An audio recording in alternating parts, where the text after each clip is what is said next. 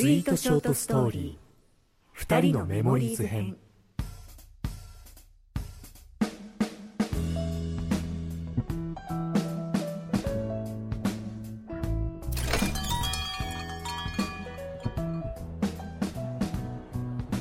いらっしゃいませ。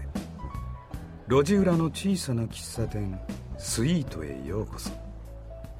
私は店主の安曇野です。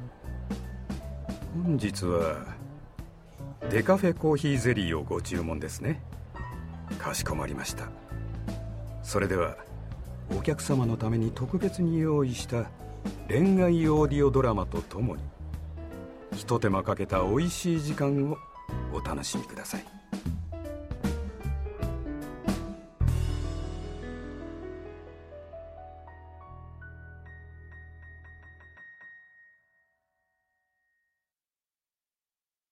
人生は何が起こるかわからない。僕は由美子さんと結婚します。こんな風に突然プロポーズをされることもある。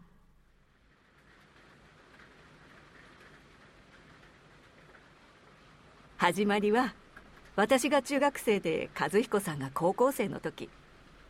二人で外を歩いてたら私の両親とばったり遭遇してね慌てた彼は何を思ったのかいきなり結婚宣言をしたの。当然親は大反対。結婚どころか子供に恋愛は早いって。携帯やメールもない時代でしょ。家の電話でのやり取りもバレないようにルールを決めてね。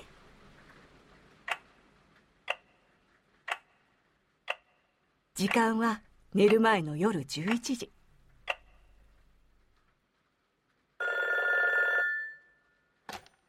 電話はワンコールで出る。もしもし由美ちゃん。まだ起きてた？話す時間は10分だけ。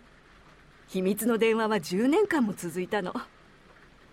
一日の終わりに和彦さんの声を聞くとほっとしてね。優しい気持ちになれて不思議とよく眠れるのよ。でもね私が25歳の時この秘密の電話は終わったのよね。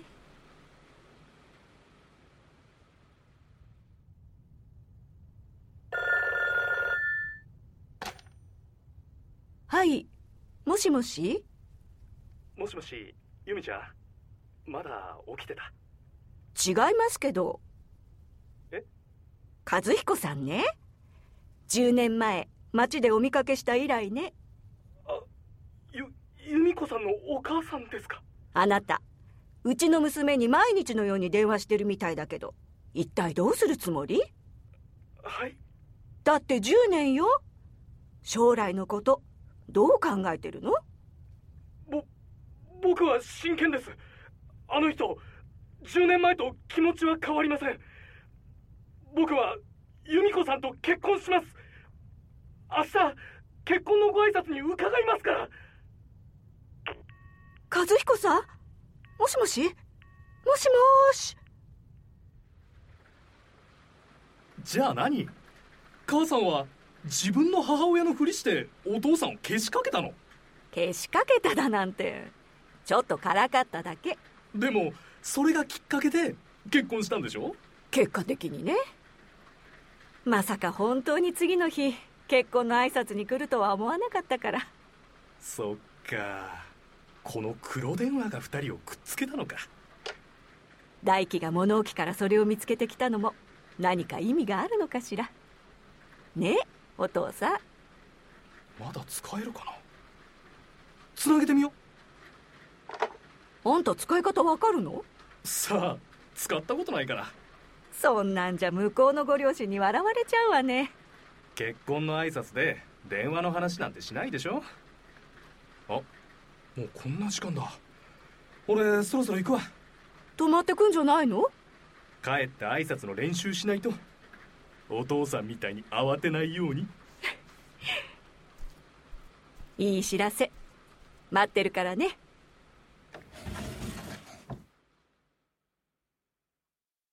人生は何が起こるかわからない。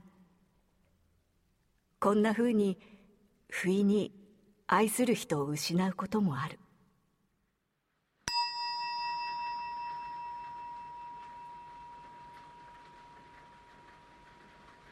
あなたの写真に話しかける日がこんなに早く来るなんてね。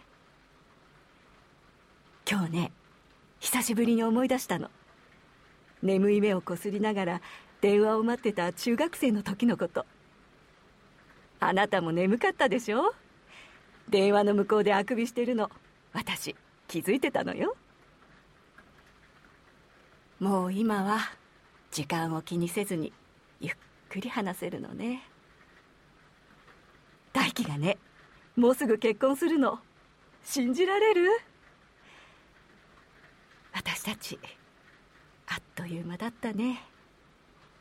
ね和彦さん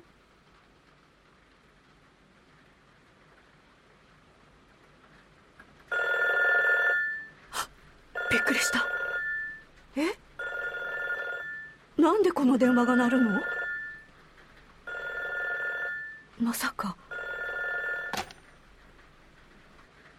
もしもし？もしもし。まだ起きてた。懐かしい声が聞こえた。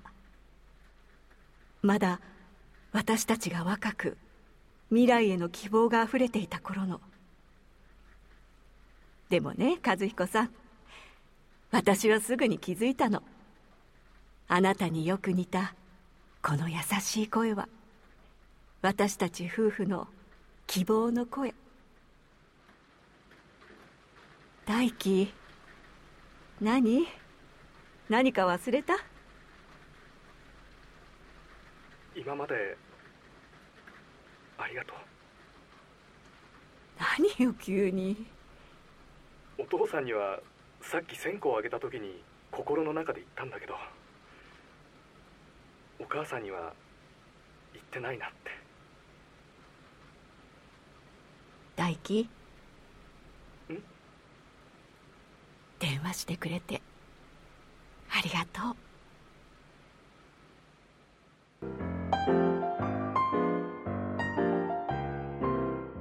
一人残された部屋で私は今日も眠りにつく。夢と現実の狭間にあの日の私たちがいた。僕は由美子さんと結婚します。あなたの声を抱きしめながら明日もまた生きていく。あなたとずっと一緒に。いかがでしたか？ドラマの中にこのゼリーの特徴を程よくブレンドしましたがお客様はお気づきになりましたか？よろしければ答え合わせにもう一ついかがでしょうか？